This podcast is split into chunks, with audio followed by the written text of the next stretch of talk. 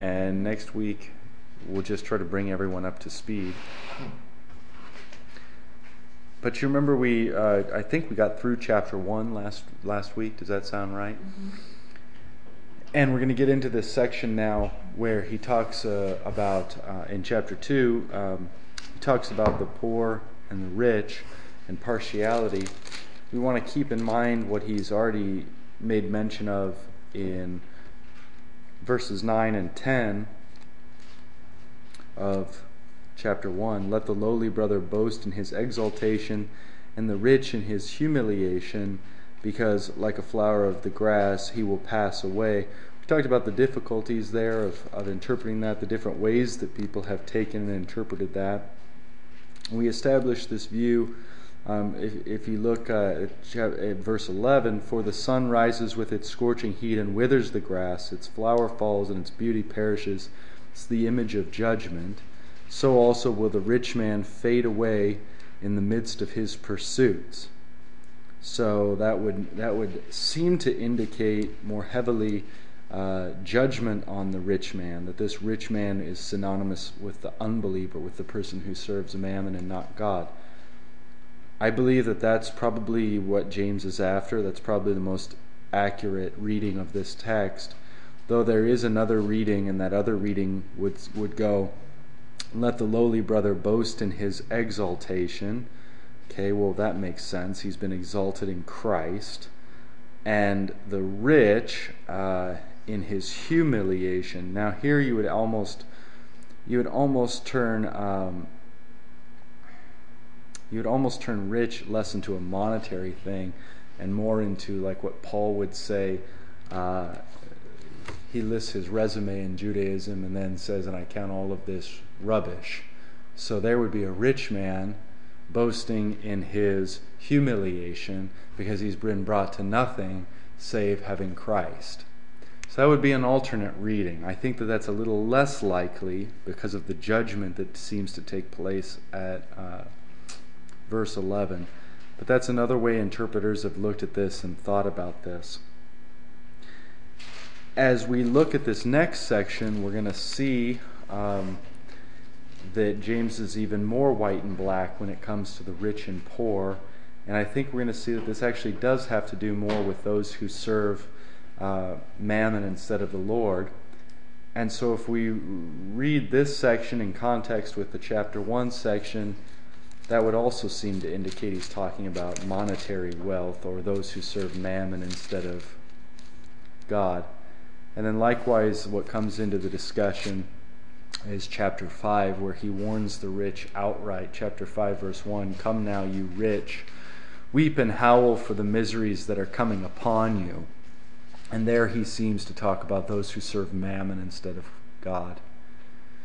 So, you know, while there are these different interpretations and different ways of look, looking at it, I think if you take the whole context of James, you put it all together, what he has in mind with the rich are those who serve mammon and not God, and yet claim to serve God.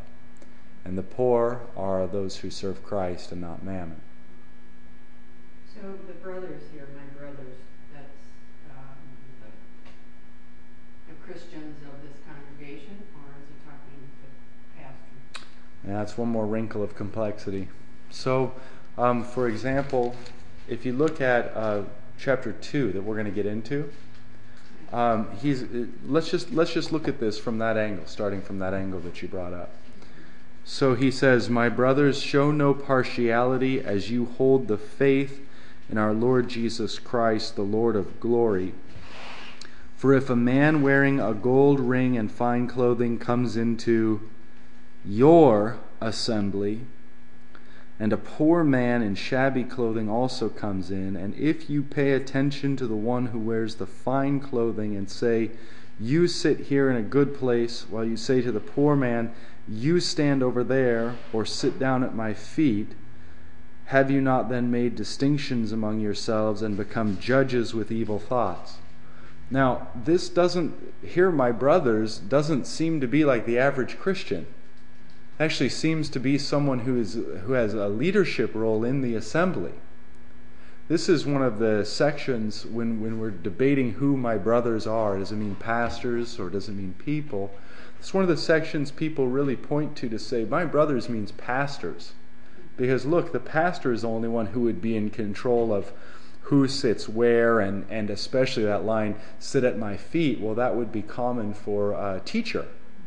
In that time, the teacher stood. Uh, or, or uh, you know, it was it was thought sit at my feet when the teacher is actually the truth is when Jesus was teaching, he sat down, and everyone else stood. Um, but here, the you sit at my feet would have more to do with the teaching role still indicated. So, while all of that's true, um, and seems to indicate that my brothers would be pastors, and that seems to make a lot of sense. If you look at a verse like um, chapter 3, verse 1.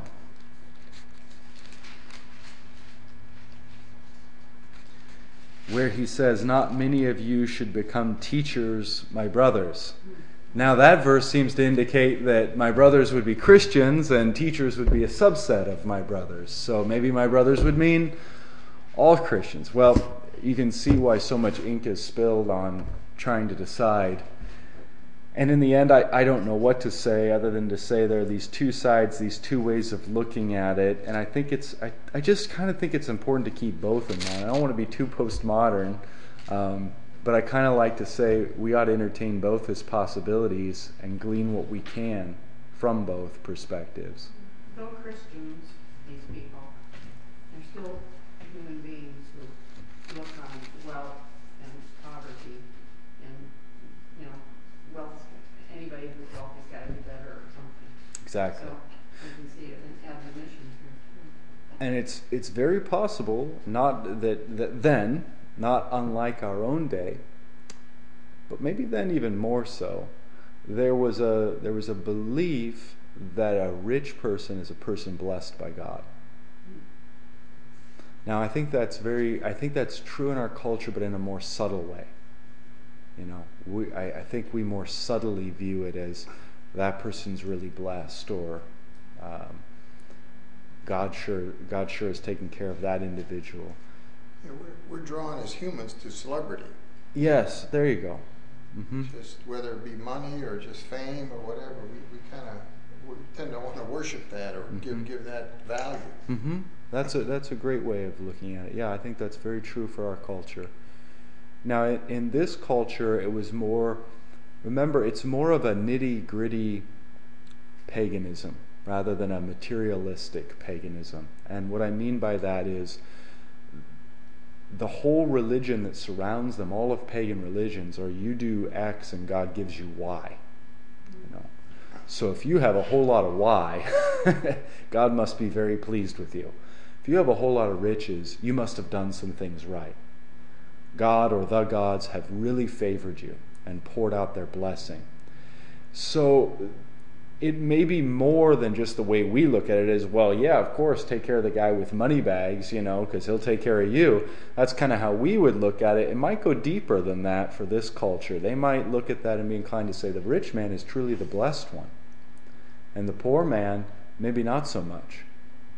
He might be under god's judgment or wrath so anyway it's a it's a way of it's a way of considering that um, might be deeper than mere money, um, but of course, money is an important part of it. So, anyway, uh, whether this is pastors here and not elsewhere, or whether this is pastors all the way through, or whether it's Christians all the way through, I think the, the main message still st- stays the main message. And as a pastor, I'm going to read and think about this according to my vocation. But as a Christian, you might read and think about this according to your vocation. And, and then the question becomes somewhat unimportant, you know, as to who specifically he may be writing it to. Okay, well, chapter 2, verse 1 show no partial, partiality. So while his example is going to be monetary differences, the truth is that he means to communicate is no partiality. So, not on the basis of education either, or status, or social prestige, or world experiences, or any other things that we might use to show good looks versus not. Um, whatever things we might use to show partiality, he says no partiality as you hold the faith in our Lord Jesus Christ. Now, I'll point out this de- detail too, because here's yet one more point in the New Testament where it's called the faith. So we hold the faith. In the scripture, my personal faith is to be an empty cup that is filled with the faith. And we share the faith in common. So the faith is what I conform my personal faith to. And you think about it in our day and age, people think of it exactly the opposite way. Well, that's not what I believe, or well, that's not what I hold, or I believe in Christianity, but I don't believe in this or that or the other thing. In uh, in the apostolic church, that would have been called uh, heterodoxy, which means giving God another glory or a different glory, or heresy. That, that root word is choice. You've made a choice in your personal faith to not hold what we hold in common, and therefore it is a heresy, that is, a choice you've made to depart from us. Because in the, uh, in the apostolic era, in the, in the church then, and really truly in the church now, there is only the faith. As Jude says, the faith handed down once and for all to the saints. So, our goal as Christians is to conform our personal and individual faiths to the faith that is, has been given to us uh, by God through Christ Jesus. And interesting here that uh, he, call, he says, uh, as you hold the faith in our Lord Jesus Christ, He is the center, He's the foundation. And then He is called the Lord of glory. So here, uh, James is describing divinity and describing Christ in a way of worship and praise. He is the Lord of glory. Which, which verse is that, that as you hold the faith? Uh, that's uh, verse 1 of chapter 2. My brothers, show no partiality as you hold the faith in our Lord Jesus Christ, the Lord of glory. So he is going to build what he, and I think this is really important to understanding the deeper essence of what James is about in this section, because he's going to build his argument on the foundation of the faith in our Lord Jesus Christ, the Lord of glory. That's how he begins. And as we're going to see, I think that's how it ends, this little section that he gives. In other words, we ought to, we ought to realize he's laid the foundation of the faith in our Lord Jesus Christ, the Lord of glory. Now, whatever he says, we want to reflect back on that foundation. Now, he gives an example of how we might show partiality, this one based on uh, riches or the appearance of earthly riches. So that's verse 2. For if a man wearing a gold ring and fine clothing comes into your assembly, now into your assembly would be into your church, into your gathering uh, on, on our Sunday morning. And on the other hand, a poor man in shabby clothing also comes in. And if you pay attention to the one who wears the fine clothing and say, You sit here in a good place, while you say to the poor man, You stand over there. So you see seating versus standing. And then uh, the good place uh, versus the over there. or sit down at my feet, um, which would be not a place of honor. Have you not then made distinctions among yourselves and become judges with evil thoughts? Now, what's the deeper implication? That the Lord Jesus Christ is the Lord of glory, and He is our Lord, and in His kingdom we are all equal. But if you show distinctions on the base of money, then you've actually judged, you've become judges with evil thoughts. Well, why evil thoughts? Elsewhere, the scriptures teach us that the love of money is the root of all evil. So if we take a look at two Christians, and if we were to see it accurately, we would see a man whom Christ has died for, and another man whom Christ has died for. And that's what we would see. Well, who's greater? Neither. Who should we show partiality to? Neither. Who's worth more? Christ paid the same blood for both of them. Purchased and won them not with gold or silver, but with his own precious blood, right? So now we, we struggle to do that as we walk into the congregation on Sunday morning to look at every single person there. Um, some people we might not agree with, some people we might not like how they dress, some people we might not like how they look, some people have uh, more in the way of intelligence or education, others have less. Some people have more in the way of uh, gifts and abilities or charisma or friendliness, other people less. The challenge for us is to walk into that assembly and show no partiality, to see each single person as a person whom Christ has died for, having the value of Christ's own shed blood, the value of Christ himself. Now, therein lies the challenge. We don't see that acted out too much. No. And thus, thus the timelessness of James' words here. Yeah, this problem's, I mean, this problem is every bit as much alive in the church today. Well, and, and just to be absolutely honest, it's even at the macro and leadership levels of our congregation, it's, it's a constant challenge. The one who has money and wants to dump money into something, does he have a louder voice than the man who has nothing? Ah, boy, that's a struggle. It's an ongoing struggle to be faithful to that. It's an ongoing struggle to to repent where we have erred and fallen into that very human way of thinking. What's the policy or philosophy of uh, designated gifts here at Faith? I mean, uh, that's a way in which the rich can kind of influence the direction. It- Are they permitted, authorized, allowed? We we've built in a safeguard that um, all designated gifts need to be officially and formally received by the congregation, right? Now that that's for a number of reasons. One of the reasons is so that someone doesn't offload like their entire house of 1970s furniture upon death. I grant it all to faith, and here come the trucks, and now we're stuck, right? Or some such thing, where you get a gift that really isn't that much of a gift. But the other the other safeguard is so that someone doesn't say, "I'd like to see X happen in the church," right?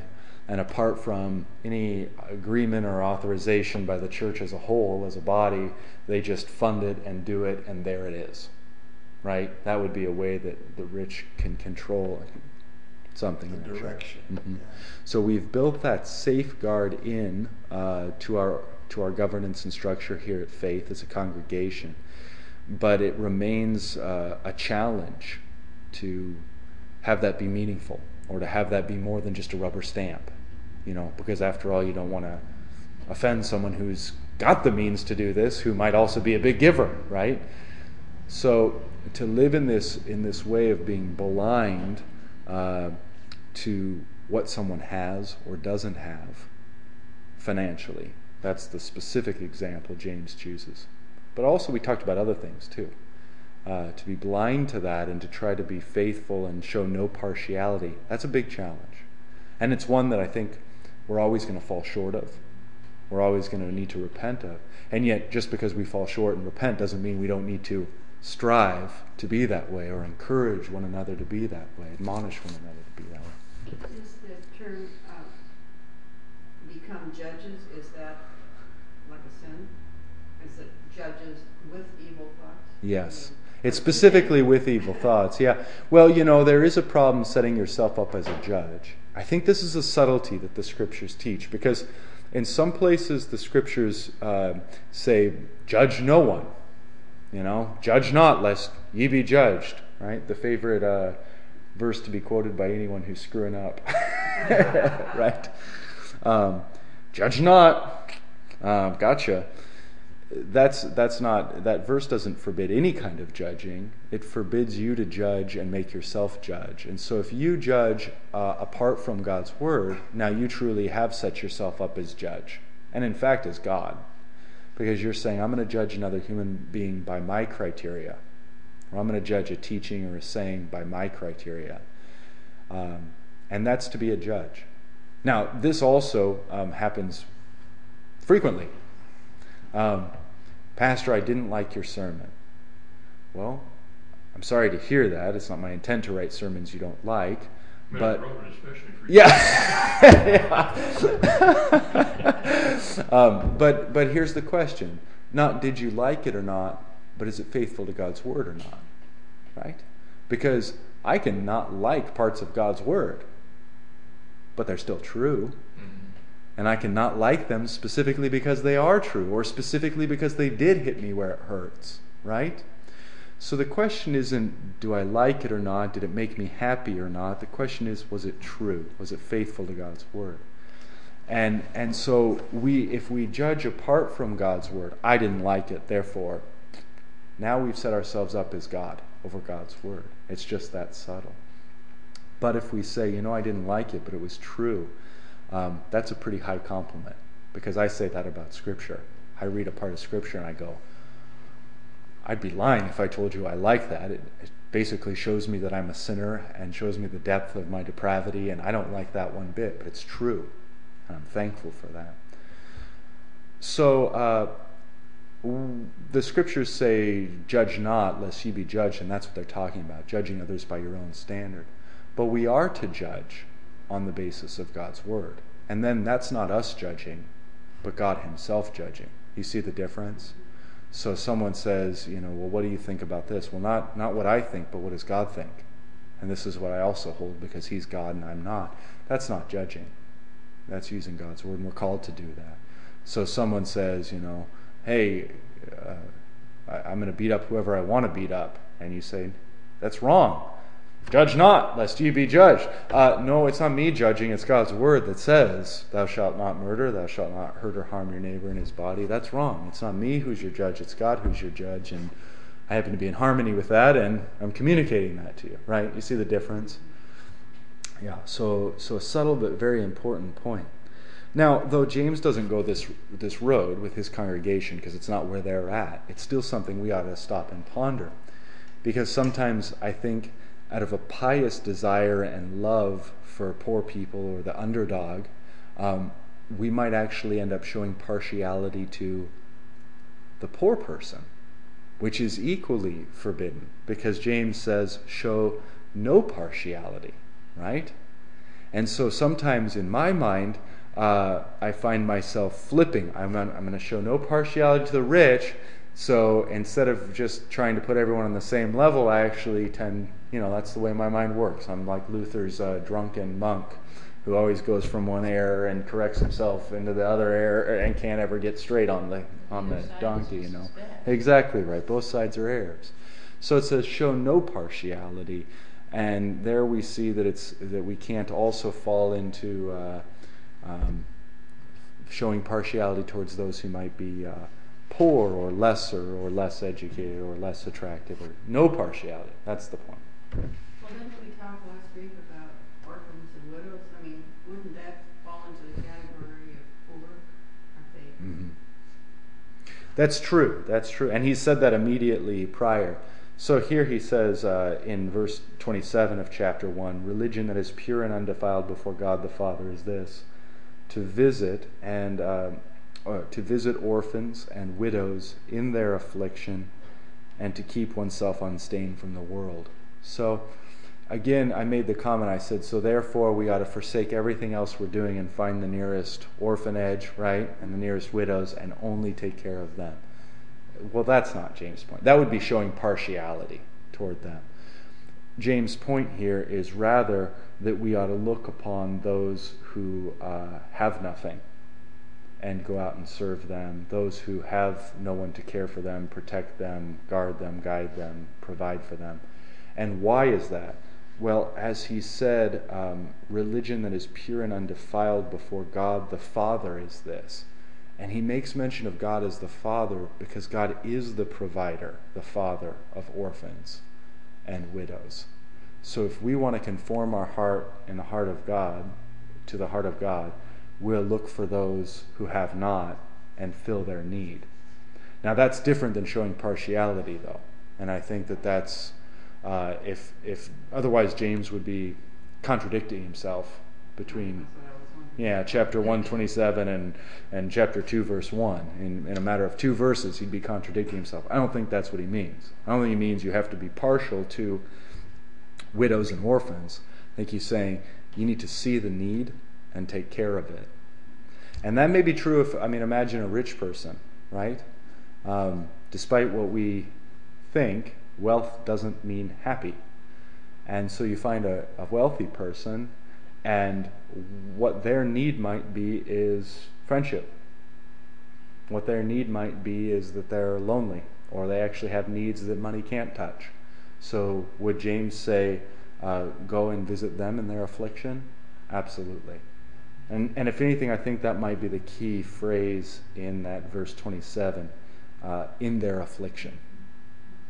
If they were doing that particular thing, uh, visiting orphans and widows, theoretically that would eliminate the partiality, it? Yeah, yeah, in theory it I would. mean, if you're, if you're doing what God tells you, then Mhm. the other thing wouldn't be necessary, but we aren't that way. so. Yeah, right. I think you're exactly right. Yeah, I think you're right. It's uh, it's conforming oneself to uh, again religion that is pure and undefiled before God the Father. In other words, it's before God the Father. If you want to have religion toward God the Father, you conform yourself to what God the Father does, namely going to people in their affliction and helping them. And then on, on the other side, though, not showing partiality. It's as if kind of one is the corrective of the other a little bit. Yeah. Were you going to make a comment, Barry? I was going to just comment on uh, disaster type things, you know, that if we look and examine the need in consistent with the Father's sovereign provision, Mm-hmm. then we know we're that's a good check and balance because God, we, we know God would want shelter and food for people who have been in a hurricane or a Mhm. tornado, you know. So we that's consistent. That's not looking at my, you know, I'm not trying to glorify myself in doing anything there. So Mm-hmm. a lot of people say, well, why are you off in Guatemala when you know that there's somebody up in Santa Ana who has a need for Christ? You know, Mhm, so mhm. you're going to get that type of criticism, I guess, or why are you going off to uh, Habitat for Humanity building a home somewhere? I guess the world's always going to criticize the motives and Mhm. What we do as Christians. We, we can just examine ourselves and see whether it's consistent with uh, the need and whether it's consistent with God's provision for those people. Mm-hmm. Mm-hmm. I think that's very well said, and I think I think that's true. And yeah, it's kind of a faulty logic to say I can't provide for this person two blocks away because one block there's someone who else. You know, that's kind of a faulty logic if you bring it down to that level. So you're right. Um, I would also say though, James uh, encourages us. You know, this is true religion to visit, or, or religion is pure and undefiled to visit orphans and widows. That's um, work that comes without praise and without glory in the eyes of people. And it's work that can be done very quietly. It's quiet work by nature. And it's, it's thankless work by nature. I think there's something to be said for that, and something for us to consider critically um, that while, while a thing in itself might be okay, um, some of the opportunities we have, like Habitat, like food kitchens, like donating time or resources here, while some of that might be okay and good, we need to be careful that it doesn't turn into something more akin to a medieval pilgrimage or uh, something I, I need to do in order to have a true and authentic relationship with God. Um, something I need to do in order to feel like I'm actually doing God's work, because that would be a that would be a misunderstanding of vocation. You know, if God is if God has called you to be a housewife and you can't afford to go to Africa for two weeks, um, that's okay, and you're still doing God's work, and that's still blessed. And to realize that you don't have to go do this other thing in order to impress God or anyone else, you know. So, so that's um, I think that's an important thing for us to think about because I've noticed some trends, particularly in American evangelicalism, where it's like unless you have a quote unquote ministry, you're not doing God's work. Yeah. Yeah, and that's a that's a denial of a vocation. That doing God's work is being a husband, a wife, a mother, a father, a, a worker. That you don't have to go on those opportunities to do take those opportunities in order to be a true Christian. Now, does that mean in and of themselves they're bad? Absolutely not. That's not what I'm saying either. Um, we just can't let those things become idols or let those things uh, become more important than the other vocations that God has given us. And then sometimes God gives the opportunity, uh, finds, knows somebody who can fill a job. Mm-hmm. Uh, uh, for instance, Marlon was asked to go to India. Mm-hmm. I mean, that's not a fun place to be, and but he helped a lot of people there, and God gave him that opportunity. So Yes. that was a blessing. Yes, exactly. Exactly. Yeah, so I think as Christians we just want to think critically and but and faithfully about what it is that we're called to do, what it is that we do, how we serve. And again, why why I brought that up is because pure and undefiled uh, religion that is pure and undefiled before God the Father is this to visit orphans and widows in their affliction. That's quiet work. It's work that doesn't take a lot of extra, extravagance or planning, or and it's it's work that's going to be thankless, and all of that's good. And and I think that that's, you know, uh, Pharisees would do great and wonderful good works. And how did Jesus put it? I forget exactly, but he said that they would. He makes mention of how far they would travel to make one convert, and then they make him twice the son of hell. Remember when Jesus makes that comment? He's talking about the Pharisees' zealousness to do a good work for the sake of doing a good work, and maybe secondarily for the sake of other people seeing them. But they did this very large personal sacrifice, but it was for the sake of themselves, knowing that they did this very large personal sacrifice. It's like a good work unto myself, you see? And that and Jesus criticizes that as, well, who are you serving with that good work? Your neighbor or you? Well, more me. It's kind of like an adult merit badge situation. Right, right, right. Yeah, yeah. And it all is just eerily reminiscent. Um, if you look back at what at what monasticism was, at what pilgrimages were, um, these things in the uh, Middle Ages that we say, oh well, we left all those. Eerily similar. Um, some of our retreats, some of our retreats, some of our missions, some of our things we do are eerily similar uh, because those criticisms are leveled. You know, instead of instead of paying for yourself to go on a pilgrimage all over Europe or not wearing shoes, what if you took that money that you were, you know, and actually put it to use? It would go a lot further for your for the good of your neighbor than you hiking all over Kingdom Come. Well, anyway, probably enough on that. Um, the point is that God calls us to uh, visit those in affliction and those who are helpless around us, and yet to not show partiality.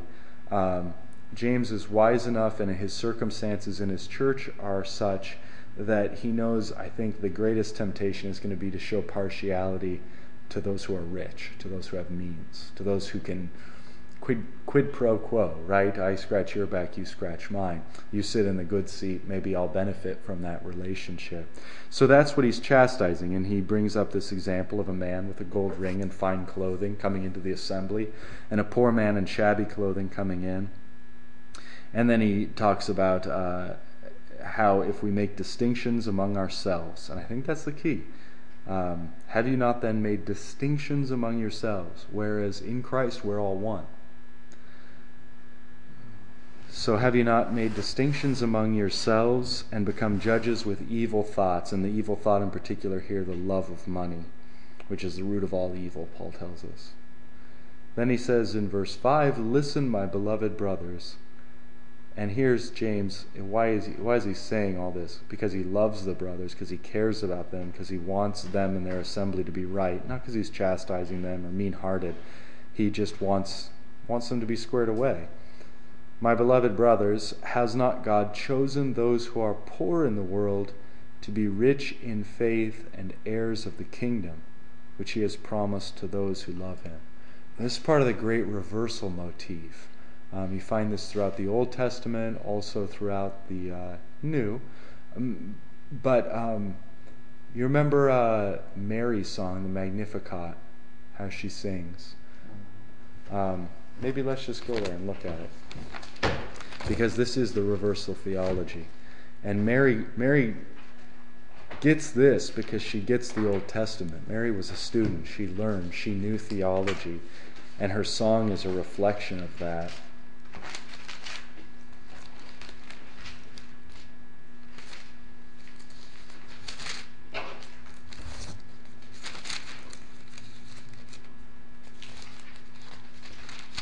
So, Mary's song of praise is in Luke chapter 1. Uh, right around verse 46. And Mary said, My soul magnifies the Lord, and my spirit rejoices in God, my Savior. So apparently, Mary felt that she had sin and needed a Savior as well, contrary to Roman Catholic theology. For he has looked on the humble estate of his servant. For behold, from now on all generations will call me blessed. So do you see the reversal already? The humble estate of his servant, she goes from humble to all generations calling her blessed. For he who is mighty has done great things for me, and holy is his name, and his mercy is for those who fear him. Now there's another reversal. It's those who fear him, those who respect him, those who are low in themselves who receive his riches and his grace and his mercy. Those who are high and haughty and mighty don't receive his mercy. Continuing her thought from generation to generation, he has shown strength with his arm, and here's the key he has scattered the proud in the thoughts of their hearts. He's cast down the proud. He has brought down the mighty from their thrones and exalted those of humble estate. There's the great reversal. There's the fulfillment of the Old Testament and uh, the singing of the new of this fulfillment of the great reversal. He has brought down the mighty from their thrones and exalted those of humble estate. He has filled the hungry with good things, and the rich he has sent empty away. Now, notice what Mary does. She's doing the same thing as James, isn't she? Does he mean does does Mary mean that God despises all people who have money, or that God despises all Americans because relative to everyone else we're rich? That's not Mary's point. Mary has these categories of uh, mighty and humble, of rich and poor, and of believing and unbelieving, of those who receive God's mercy and those who reject God's mercy. He has filled the hungry with good things, and the rich he has sent empty away. He has helped his servant Israel in remembrance of his mercy, as he spoke to our fathers, to Abraham, and to his offspring forever. Okay, so that gives us insight into what James is talking about here in this verse with the great reversal. Um, Listen, my beloved brothers, has not God chosen those who are poor in the world to be rich in faith and heirs of the kingdom, which he has promised to those who love him? So that's just simply a reflection on what Mary's already taught us. Then in verse 6 of chapter 2, but you have dishonored the poor man. And there's the accusation. The way he writes the poor man, if you look at this in Greek, it stands out and it makes you stop and it makes you pause. The poor man. Who on earth is the poor man? Is it just aren't there many poor men that they have done this to? The poor man. The more you pore over that and the more you think, the more you remember um, what he said in verse 1 My brothers, show no partiality as you hold the faith in our Lord Jesus Christ, the Lord of glory. And you remember that he's the Lord of glory, but he emptied himself, the scriptures say. He took on the form of a servant, right? He who is rich, the Prince of Heaven, everything is his empties himself, becomes poor, becomes a servant, comes in lowliness, uh, born of a humble Virgin Mary.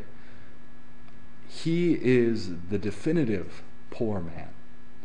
And where he shows his poverty to the utmost is on the cross, where he allows himself to be stripped of all things, right down to his clothing, right?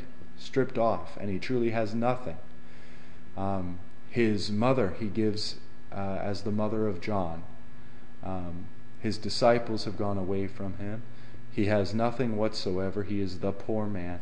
And then he even renders his life. And remember, we talked in Sunday about that being an active giving. Christ has to die actively. So he empties himself of his life. He gives his life. He offers his life.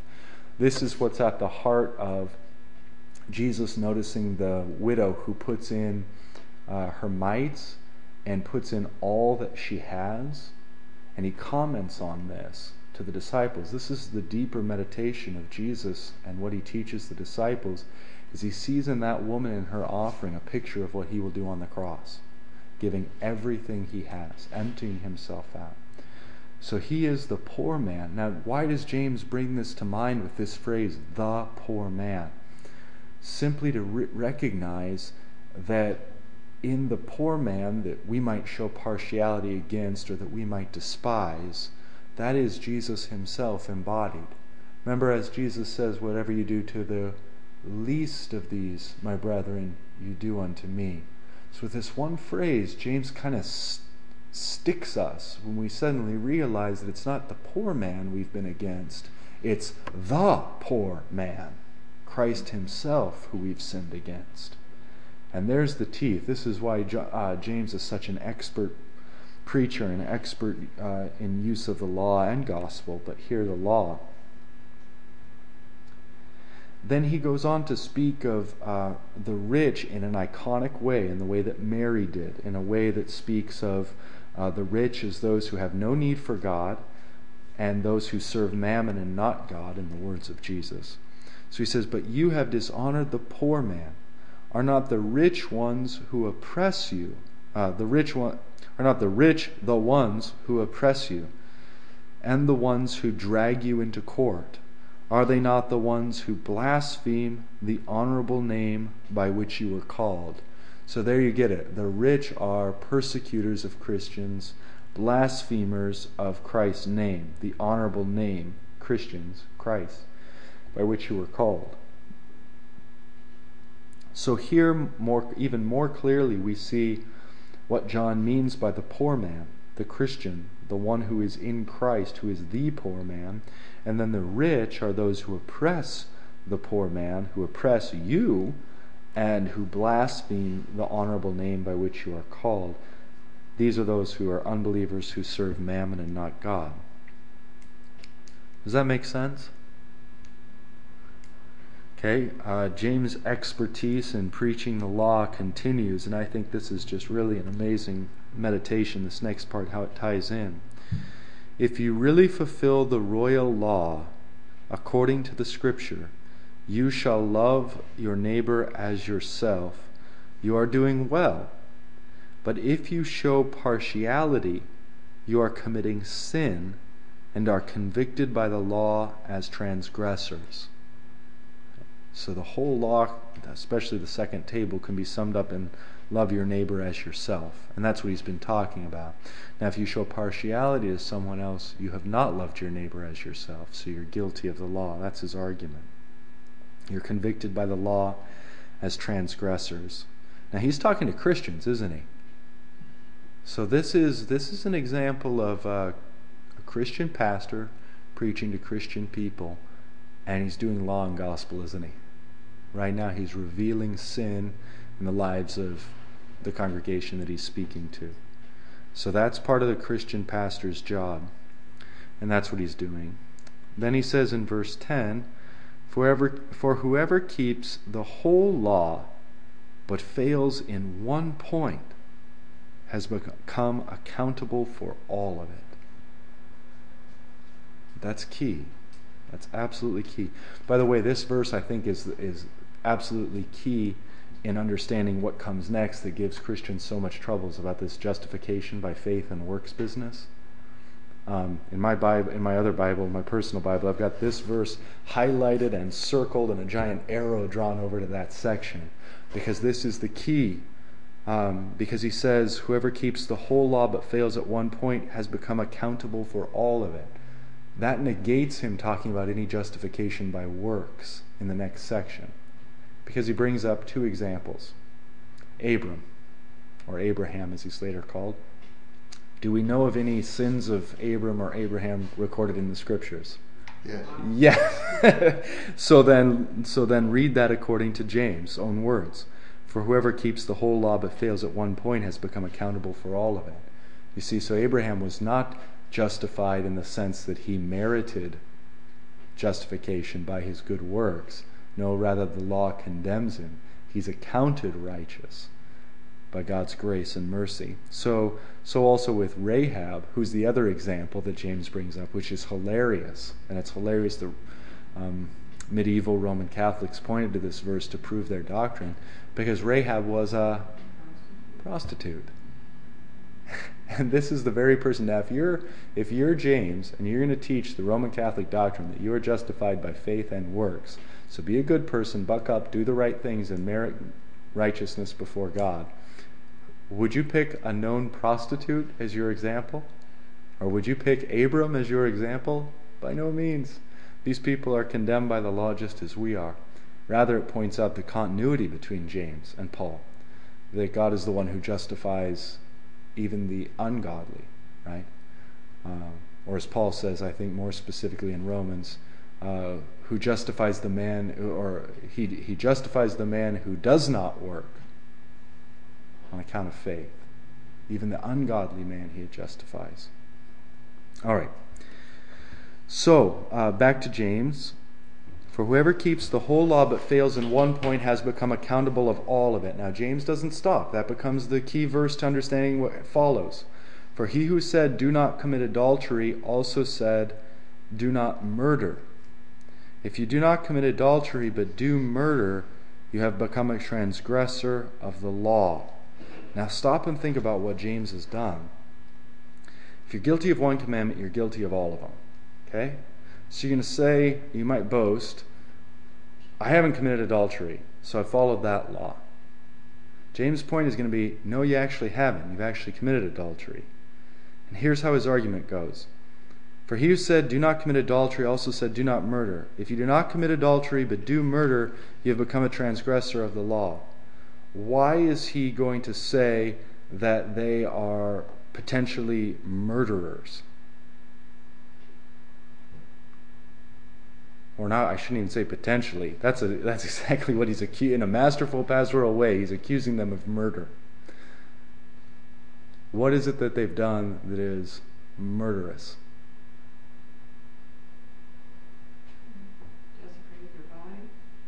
No, not here. More more than than that, they've shown partiality and thereby murdered their poor brother. Okay. Now I know that's a it might be a difficult argument for us to wrap our minds around, but that's essentially what he's saying. Is if and and elsewhere he's going to get to this uh, point. For example, look at where he's going with verse uh, 14. What good is it, my brothers, if someone says he has faith but does not have works? Can that faith save him? If a brother or sister is poorly clothed, in other words, is naked, okay, and lacking in daily food, and is starving, naked and starving, and one of you says to him, Go in peace, be warmed and filled, without giving them the things needed for the body, what good is that? Now, there all of a sudden the accusation rings home, doesn't it? Murder. Because you're allowing your neighbor to be naked, exposed to the elements. You're allowing your neighbor to starve to death, to go without daily food. So follow his argument because he's it's very subtle, but he's going to he's accusing them of murder, and if murder, then also adultery, guilty of all the commandments. Now, adultery in a Jewish Christian mind is always a double-edged sword because it means more than just uh, horizontal adultery, person to person. Adultery, that kind of adultery is a picture of what kind of adultery? That's the chief adultery. Unfaithfulness to God. And so unfaithful. So often idolatry is just simply ex- explained in Old Testament terms as being adulterous against Yahweh, right? Um, so I think where where James is going with this, not to lose the forest for the trees, is he's accusing them. They would exonerate themselves of adultery. He's going to show them that they are guilty of murder and that if they're guilty of murder, they're also guilty of adultery. And adultery here is going to ring true now in the vertical sense of being adulterous toward God, which is the chief point that he's going to make when he says, because they're boasting in their faith, right? And it's it's where he's going in verse 19 when he says, "You believe that God is one, you do well, but even the demons believe and shudder." You see, you believe in God, but you're acting adulterously against him because you're murdering your brother. All right, that's uh, that's a way of tying and making sense of this whole section, how it all runs together. Um, but let's just let's just go back and look at what he says. Uh, just kind of dive into the forest now and inspect the trees. So, verse 11, as we've been reading, for he who said, Do not commit adultery, also said, Do not murder. If you do not commit adultery, but do murder, you have become a transgressor of the law.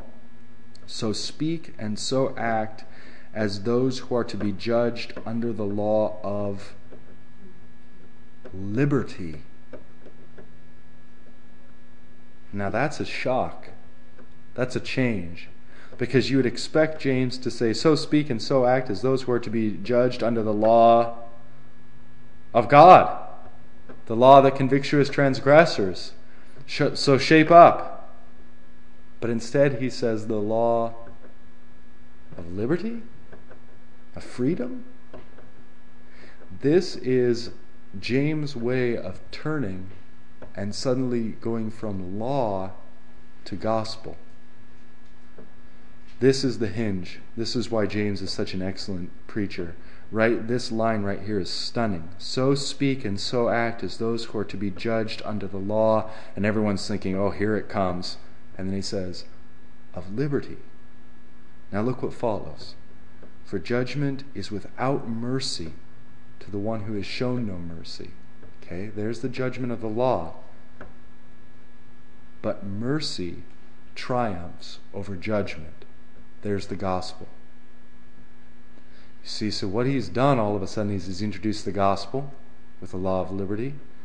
And then he's gone back to the law that he was just previously preaching, for judgment is without mercy to the one who has shown no mercy. Then, gospel. Mercy triumphs over judgment. Mercy triumphs over judgment. If you let that if you let this these verses soak in, you'll find profound, profound gospel. We're not judged by the law as Christians, the law meaning the Ten Commandments that condemn us, um, that if we've broken one, we're guilty of all. We're judged by the law of liberty, of freedom. Now, does that mean we're off the hook? I can do whatever I want. I can show partiality and abuse my brothers? No, for judgment is without mercy to the one who has shown no mercy. There's the law established, and yet mercy triumphs over judgment. Now, that simply means this that Christ, who shows us mercy, triumphs over the judgment that we deserve. Mercy triumphs over judgment. It's a breaking through into the uh, it's a breaking through of the gospel in James homily. It's a breaking through of the gospel of that poor man who shows mercy on us. And of that uh, as we go back to the beginning of this section faith in our Lord Jesus Christ the Lord of glory the one who shows mercy that triumphs over judgment. Because in the end that's what we hold as Christians don't we? Boy if mercy doesn't triumph over judgment I'm in big trouble Yes. Uh, I'm struggling with this thought of uh, if I don't, if I don't, uh, what, what, does it say here? Uh, adultery and murder. If I, which one is which here? It's basically if I don't commit adultery, mm-hmm. I am still I'm guilty of committing murder. Is that it? Well, he's trying to say he's trying to say if you if you break the law in one place, yeah. you've broken it all. Okay. So you may say you're free from committing adultery, but you have committed murder. If you've committed murder, you've committed adultery because if you break the law in one place, you've broken it all. That's so just that would be just a, that would just be a very quick uh, next connecting thought of of James because remember that's his thought is whoever keeps the whole law but fails at one point has become accountable of all of it. So now he says, imagine a scenario. Let me illustrate what I mean. Um, and there he says, For he who said, Do not commit adultery, also said, Do not murder. That's the law. If you do not commit adultery, in other words, you've kept that commandment, but you do murder, you have become a transgressor of the whole law. Exactly. Yeah, he, you could do this with any with any of the commandments. Now, I think I think that why he chooses murder and adultery, I think there's a reason. I think there's a method. James is very methodological. And I think that he's getting at the fact that they are murderous in their partiality and murderous in specifically with what comes next. That if a brother or sister is naked or starving and you don't help them, that's murderous. And now I think he chooses adultery as the other one, the one they say they've kept, is he's doing something that's very Jesus esque. You know, you've heard it say, do not commit adultery. And everyone goes, yeah, I haven't, right? And he says, but I tell you, anyone who looks at another with lust in his eye has committed adultery with her already, right? So Jesus has kind of this gotcha moment with the law. I think James is doing something very similar. And the gotcha moment is you think you haven't committed adultery, but you have murdered and you are guilty of murder, and therefore you're also guilty of adultery, and in fact, the whole law you're guilty of. Now, I, I would take us one step past that reflection and say that adultery is likely chosen by James because it is such a loaded Jewish Christian word. That they are realizing that in hating their neighbor who has not, they are actually despising God and adulterous toward God, which is the code word in the Old Testament for unfaithful to God. And see, thematically, this all ties back into that concept in chapter 1, verse 27. Religion that is pure and undefiled before God the Father is this to visit orphans and widows in their affliction. He's saying, You're not doing that. You're murdering them. Not only are you not doing that, but the naked person you're not clothing. You're murdering them. The starving person you're not feeding in your midst, the Christian. You're murdering them. If you're guilty of murder, you're guilty of a, the whole law, adultery included, but that also means you're guilty before God. You're adulterous before God. You're not sh- showing the pure religion of God the Father. So the whole thing is it law heavy? It's law heavy. It's, it's condemnation heavy. But this is the way that he's dealing with his congregation, who evidently has this mindset of here is in our midst a brother who can't clothe himself or feed himself. And my mentality is going to say, Go in peace, be warmed and well fed, but I'm not going to do anything for you. talking about just Christians because you go down the street and somebody's got a sign that says, Please help me, I'm homeless. It's, it's most likely Christians because of what he says in verse 15. If a brother or sister, and so there he's almost certainly talking Christians. So what's now, the responsibility? Well, it has an obligation there too. And the scriptures say something to the effect of uh, uh, as opportunity presents itself, show kindness to those of the household of God, and also as you're able, those outside. So that's been our attitude. I mean, in the first place, we have we have almost no freedom at all. We need to take care of our own because we're a family, and to not take care of your own is to not take care of your family. It's to miss the whole thing. It's to be guilty of murder. Second to that, to reach out with the gospel, with not only the gospel, of course, but with uh, clothing and food and help to the whole world. Yeah, Christians have always done that. Um, but there is there is a kind of a duality in the scriptures that say do both, but there's such a well, Paul says of a man who can't take care of his own family that he's worse than an unbeliever and there's a and then he's talking just in the secular like if you won't if you won't work and provide for your own family you're worse than an unbeliever so you provide for your own but then yeah. you could be busy continuously because there's never an end to those who are in need in the world. Absolutely. So I was going to ask the question do we have a lot of people knocking on the door during the week here asking for a donation from the world? Not a lot. No. And the ones we do have are usually dishonest. Okay yeah. So I have to be discerning yeah, Pastor Odell says I think in the 25 plus years he's sat here, he thinks he hasn't gotten ripped off once. We st- we still give, but we tend to uh, because people run a scam around here, and I had to learn all this as a pastor when I came here. But uh, they they run a scam where they they set themselves up in a hotel, and then they just live there, calling church to church to church with the same story. I'm getting on a bus tomorrow. Can you? And they either get you to pay your hotel or buying food or whatever anyway. And so we take all their information now and then we call the hotel and you get a sense from the hotel. Verify. Yeah, to verify. And you just you just realize are, am I being scammed or am I helping someone? And if they eh, give you the indication that you're being scammed, we generally choose not to not to help in that instance. But although you know there there's a time to let yourself be scammed too. So Some, so sometimes we just let ourselves be scammed and go and fill a gas tank. I mean, I did that for a guy. It made, his story made no sense. If I was ever sure that someone was lying to me, he was lying to me. But there he was in my office talking about theology, talking about his sin, talking about everything else. Was it all a scam? Probably, but that's not really my business. So when he asked if he could get his gas tank filled to get back home, I said okay. I had one of those guys in the church parking lot. It was empty. It, it, church parking lot was emptied out, and I was there for a half hour talking with him. He wanted to get the gas filled to make it to San Diego, and I, I didn't. I said, you know, you should go to the church office. Yeah. Knowing that I'm not sure anybody was there, but I, I listened to him, took the whole thing, and he almost, you know, the story was, you know, like you say, was. Uh, constant challenge. Then Yeah. there's the, where's the verse that says if he asks you for this, give him even more? Mm-hmm. give him two coats or something, right? Yeah. Yeah, and there's a so there's a time to be taken advantage of. That's true.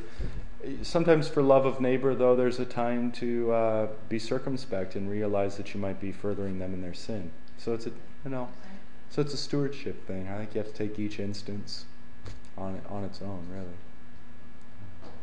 Because you know, if I know that a guy's gonna do something bad with that money or whatever, I'm probably not inclined to give it Well, to somebody him. asks for money you know he's gonna go drink, you wanna give him food. Yeah, exactly, exactly. just- Well, well, so uh, we've done a lot of technical work in this section, and we're a little over time.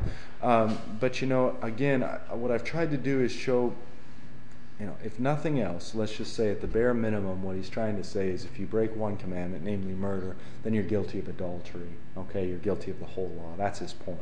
And we know, we're all guilty.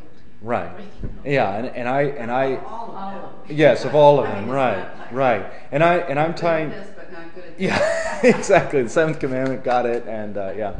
Um, so so James James uh, you know convicts us of all of it, and it's very likely that in his choosing of the commandments, he's trying to point us outside of this horizontal way of looking at the law to a vertical way, where it's you know if anyone says he love uh, says he loves his brother, um, but does not love him, he also does not love God. That logic and teaching of uh, John, for example, in John's epistles. So the idea is if you're not clothing your brother and sister who are right there in need, then you can hardly say, I've got pure religion with God. In fact, you probably have an adultery, uh, an adulterous relationship, um, an unfaithful or idolatrous relationship with God. So I think that that's what James is subtly getting at here. People to realize that a breach in the, with your neighbor is a breach against God. Now, while he's laid down the law heavy with his congregation, he's done that because he wants them to actually uh, do something, right? And to not think that this is okay or compatible with Christianity, with who they are in Christ. Um, it's fascinating because he doesn't just leave them under that law as if that law is what should motivate you. Because the New Testament, one of the teachings in the New Testament is that the law does not motivate us to good works. It does not motivate us in the sense of making our hearts want to. It makes us fearful of judgment and uh, wanting to get in line and wanting to not fall into condemnation in doing it. But that's not the same as doing it out of freedom and love. And I think that's one of the stunning things about what James says um, in verse 12. So speak and so act as those who are to be judged under the law of liberty. Not the law of compulsion, but the law of liberty. It's, it's almost as if, you know, Pastor Hoyle and I have kind of joked could you preach an entire sermon that's law? And at, and at the and it condemns everyone in the room, yourself included. And at the end, saying we would all go to hell if not for Christ, and just end it. What a, what a powerful rhetorical sermon that would be. And I think, and even though you only mentioned Jesus once in 15 minutes, you know, and I think James is doing something very similar here, because he's like pound and pound and pound and pounding the law and getting us to see it and getting us uh, to realize that we've fallen short. And then at the end, he does just this little bit, doesn't he? But consider yourselves as ones to be judged by the law of liberty. And then this last line mercy triumphs over judgment. You see, that's the real foundation. I think that's the rhetorical that he's trying to give us is, you know, the law is not going to compel you to do these things. Freedom in Christ is going to compel you to do these things. Love is going to compel you to mercy that has been shown you, that now you get to show others freely. That's what's going to actually do it. So I think rhetorically, less is more here with James, and he means to emphasize this these gospel phrases here um, by way of contrast. So anyway, that's maybe where we'll end today, and we'll pick up uh, with verse 14 next week. We an hour or so on like twelve verses. Yeah, sorry about that. No, but I'm saying, um, those people who read this letter, I mean, did they get it? Or did, would they have to ponder over these things?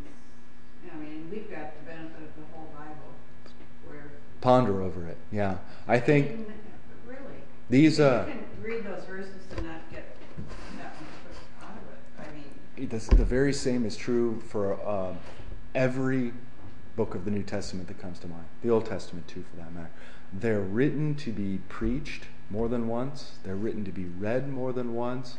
James didn't just sit down like, I don't know, at least I thought this for a long time growing up, and maybe other people did too. It's like the Holy Spirit just kind of zaps you with information, and they're just sitting there scribbling this. I mean, these are well thought out, well planned literary pieces. We've already seen how, chapter 1, James introduces the rich and poor man as concepts. Chapter 2, he goes into it further.